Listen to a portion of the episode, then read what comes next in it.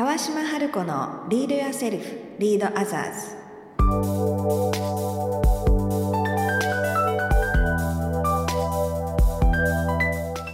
この番組は新時代を生きるリーダーのためにリーダーシップの高め方トップリーダーから学ぶマインドセットやスキルリーダーシップに関する世界の最新情報をお届けする番組です。こんにちは川島春子です。こんにちは小賀静香です今日もスタートしました。川島春子のリードやセルフリードアザーズ前回の放送で春子さんには女性の働き方について、まあ、あの仕事とプライベートの両立ワーク・ライフ・バランスってどうなのというようなことを春子さんがよく講演でねお話しくださるような新しい視点で解説いただいたんですけれども、はい。今回はホールライフとかパプロフェッショナルライフパーソナルライフとして考えていくっていう形は分かったけれども実際にじゃあ身近にうん。そういうロールモデルがいなくってどこ目指していいか分かんないんだよねみたいな話もよくあるとお聞きしたのでそのロールモデルいないよっていうことについての春子さんのお話ぜひお聞かせいただきたいと思うんですが、はいもちろんです。ありがとうございます。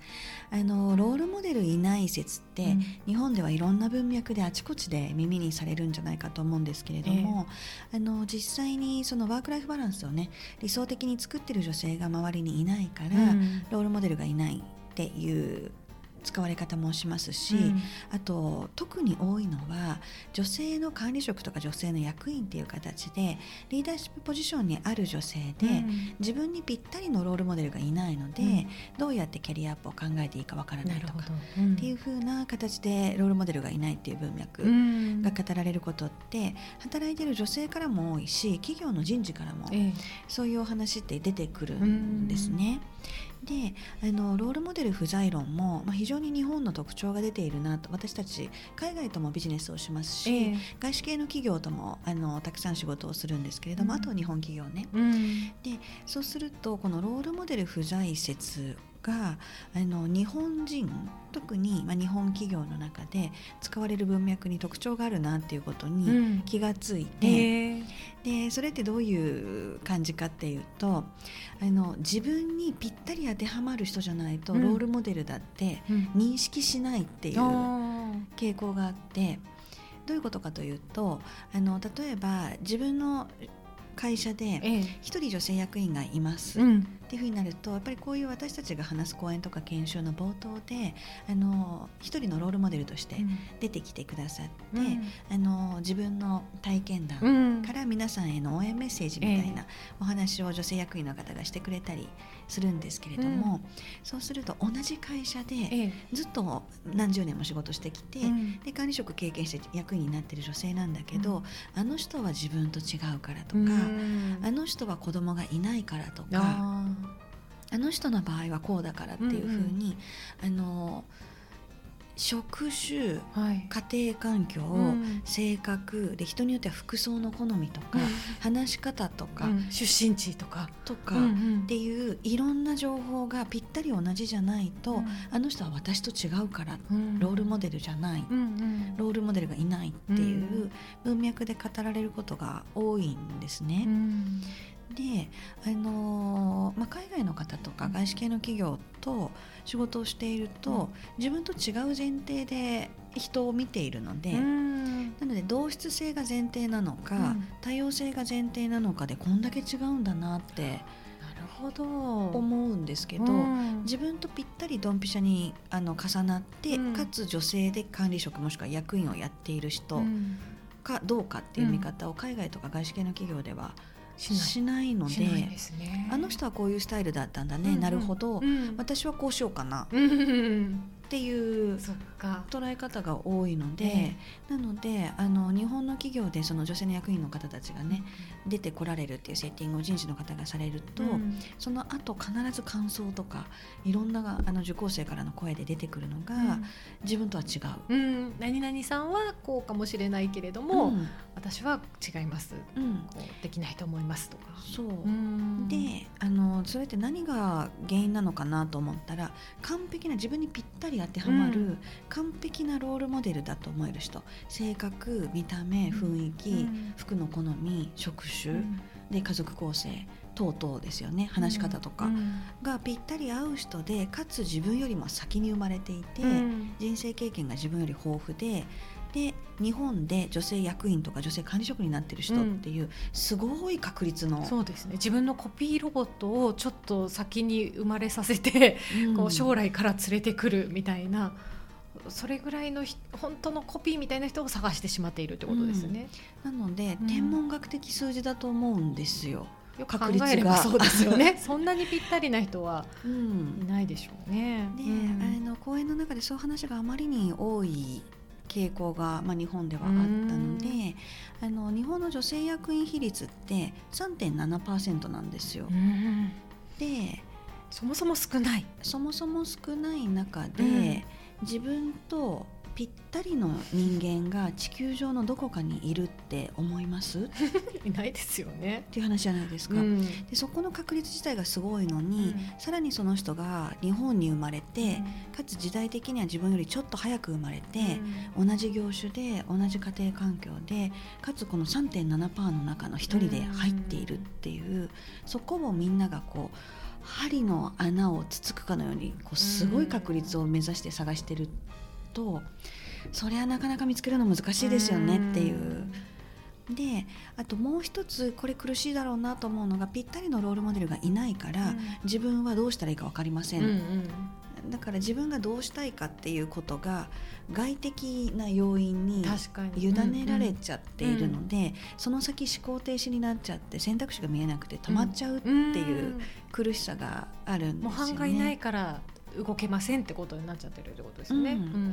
であのーなので私たちがよくあの提案をするのは、うん。その自分のねコピーロボットみたいなっておっしゃってたけれども、うん。そういう人を探すって結構難しい話なので、確率的に、うん非現実的な話なので、うん。まあそういうのはやめて、うん。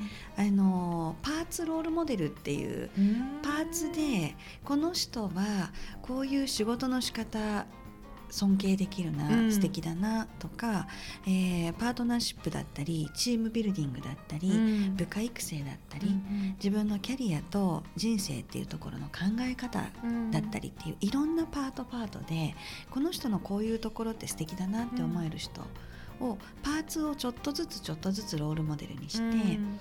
いろんな人の一部分ずつをロールモデルとして取り入れる。寄せ木細工みたいな。本当本当。うんで私はそれを最初まず試食でいいよって言ってるんですね、要するにこの人のこれ素敵だなとか自分にはない発想だったなと思ってうん。取り入れてみたとして、うんうんうん。やってみたけどなんか自分にはぴったりじゃなかったなと思えば、試食だから、うん。別にそれを絶対取り入れなきゃいけないってこってこと。じゃないとではない。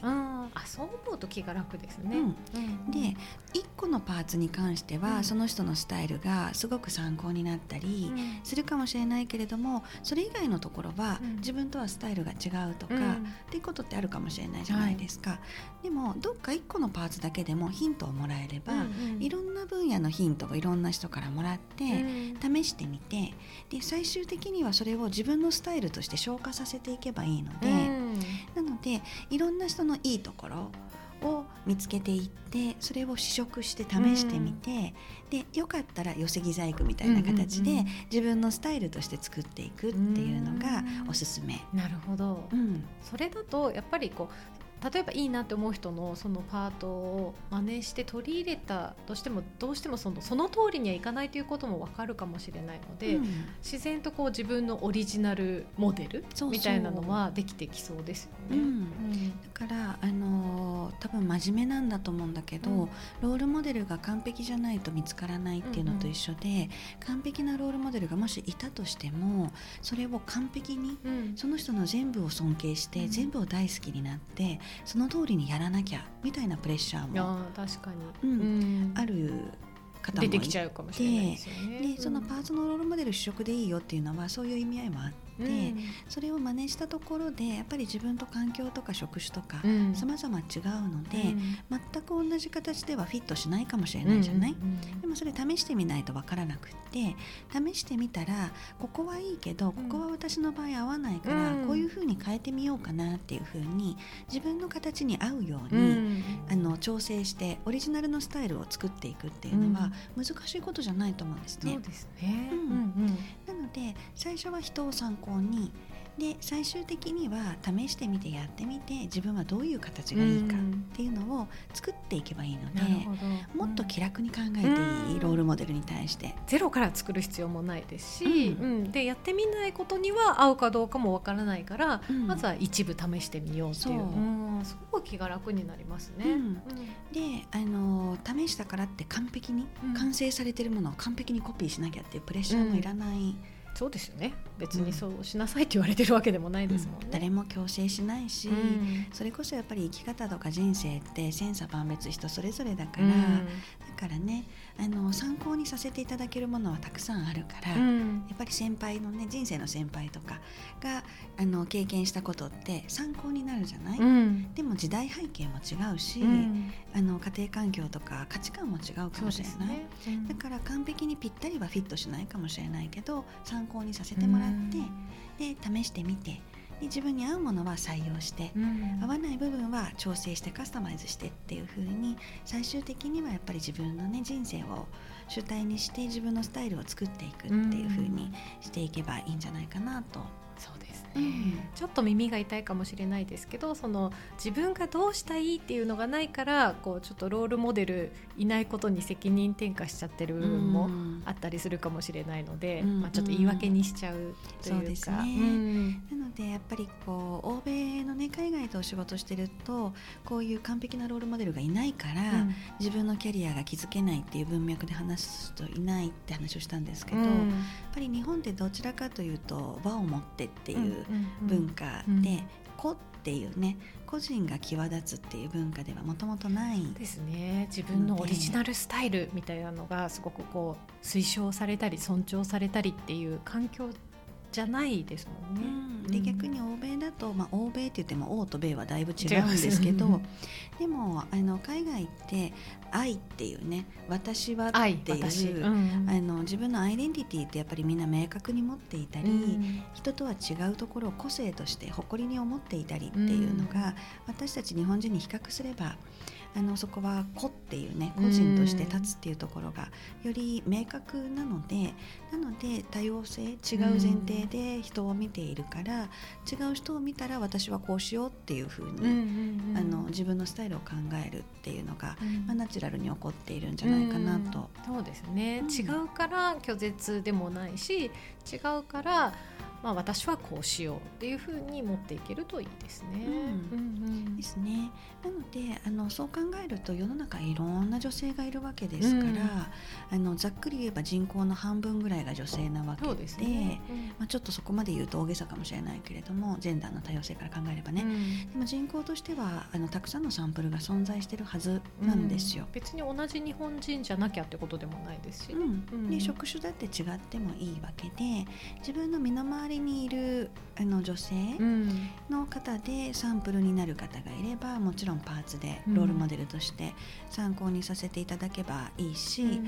あの極端な話ねあの会社と家の往復でそんなにいろんな職種の人と接点がないんですみたいな話も、そうですね、うんされる方もいらっしゃるんだけど直接会ったことない人でもいいんですよっていう話をしていて。ええ。あの今の時代特にテレビでも、うん。あのウェブ上の記事でも、うん。あといろんなところで例えばツイッターとかそういうものでも、あの発信する人がとても増えているしね。うん。でそのテレビとか雑誌とかあのウェブ上の記事とかでもね、その人のあの生き方とかライフスタイルとか、うん。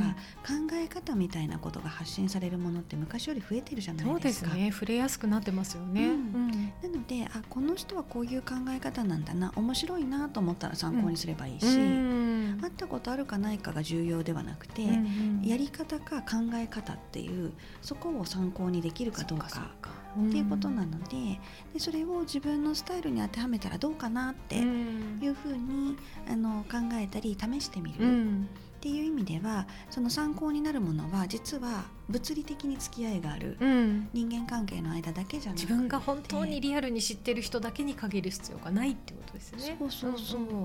で考えるとまた選択肢いっぱいになるから、うん。でそこから自分の好きな形であの寄せ木でね、うん。組んでいけばいいっていう。そうですね、うん。このポッドキャストのねこの配信からも、うん。もしかしたら春子さんのスタイルがうんうん。ちょっと盗めるかもしれないですし、本当本当。でいろんな方今あのアプリとかでもね音声配信されてたり、あのブログねうん。ノートとか書いてたりとかしますもんね。うん。なのでどれが正解でどれが間違いってないから、うんだとするといろんな人のあの考えとか生き方とか、うん。スタイルに触れて刺激を受けたり取り入れてみたり、うん。あちょっと私に合わないなと思ったらそれをやめてみてもいいわけなので、そんな風にもっと気軽に、うん。完璧な一人のロールモデルを探さなきゃとか、うん。見つけたら全部好きになって完璧にコピーしなきゃとか、うんうんうん。そういうのはいらない。ちょっと気合い入りすぎてたかもしれないです。うんうん。のであのそんな風にねいろんな人をパーツパーツでロールモデルにしていって、うん。で自分のスタイルを最終的には作っていくっていう。ううん。ん、今今のお話聞くとそういった他の方々の発信を見るときにあどうせこの人は有名人だからとかどうせ私と違うからっていう視点じゃなく、うん。こうどこが真似できるかなとかどこをつまみ食いできるかな、そうそうそう。みたいにこう楽しくね取り入れられる部分を見つけながら見ると面白そうですね。うん、面白くなると思います。ありがとうございます。はい、ありがとうございます。川島春子のリードやセルフリードアザーズ本日の放送はいかがでしたでしょうか？今日の放送はここまでとなりますではまた